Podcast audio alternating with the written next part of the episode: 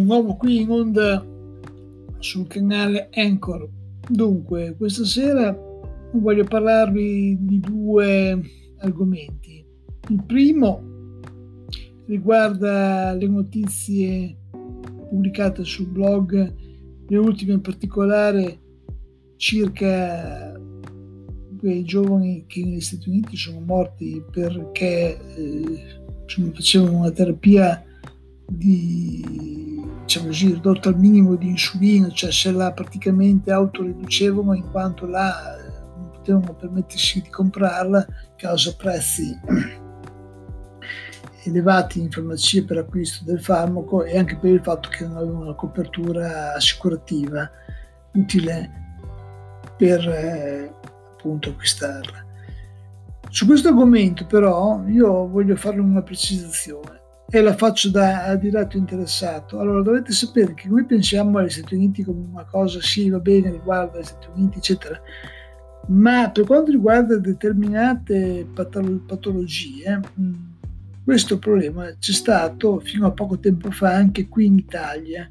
Credo, se non ricordo male, tra il 2008 e il 2013 quando in alcune regioni italiane ci fu praticamente il default sanitario, nel senso che i conti delle ASL andarono in tilt, soprattutto nel Lazio, Campania e Calabria, queste strutture sanitarie furono commissariate e ovviamente c'era un buco di bilancio enorme e disastroso e in quel frangente di tempo eh, furono apportate delle riduzioni di copertura di farmaci per determinate condizioni patologiche. Tra queste eh, i farmaci innovativi biologici per chi soffriva di artrite reumatoide.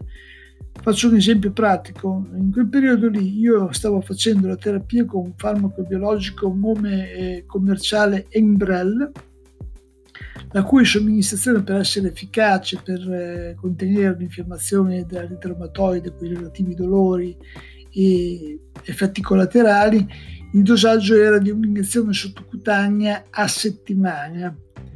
Ebbene, per fare un esempio, nel Lazio, questo documentato nei gruppi di pazienti che soffrivano di artrite reumatoide, nel Lazio accade che questi malati avevano la copertura del farmaco non settimanale come previsto dal protocollo, ma addirittura quindicinale oppure una volta al mese. Quindi questo chiaramente dava un diciamo così, effetto della terapia molto ridotto o addirittura inutile in certi casi, con conseguenze che per la salute di chi era colpito da queste patologie potevano essere anche non proprio diciamo così benefiche dico letali, ma comunque tale da compromettere, diciamo così, la funzionalità l'autonomia del soggetto. Questa è una cosa che la devo dire perché appunto sono fatti accaduti di cui noi ce ne scordiamo, avendo, avendo una memoria molto limitata in termini di accadimenti storici, infatti non è un caso che poi dopo siamo un paese che non ha idee eh, per il futuro e spesso si lega idee, a ideologie vecchie, superate, sconfitte dalla storia, ad esempio, invece di guardare con un'ottica più proiettata appunto verso una crescita che sia responsabile e che sia soprattutto anche solidale. Questo è il primo punto che volevo affrontare. E poi il secondo argomento riguarda, diciamo così, eventi che ci saranno alla ripresa da settembre-ottobre in avanti.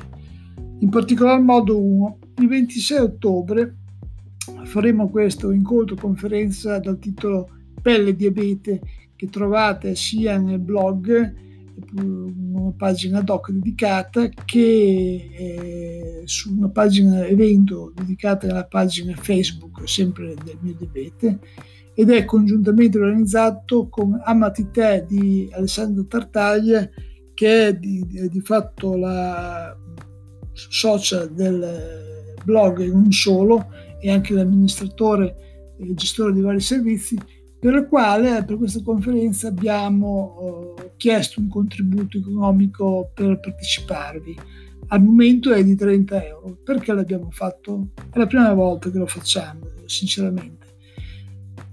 Il motivo è molto semplice. Da un lato occorre coprire i costi organizzativi dell'evento non avendo nessuna sponsorizzazione ovviamente in tasca nostra ci abbiamo già messo io in particolare ci ho messo dei soldi quando ho fatto il primo evento di Betisi dove tra le altre cose ho anticipato 10.000 euro di tasca mia e ancora devo ricavare una sponsorizzazione dall'Abbot che è praticamente la metà eh, dell'importo della spesa, pari a 5.000 euro.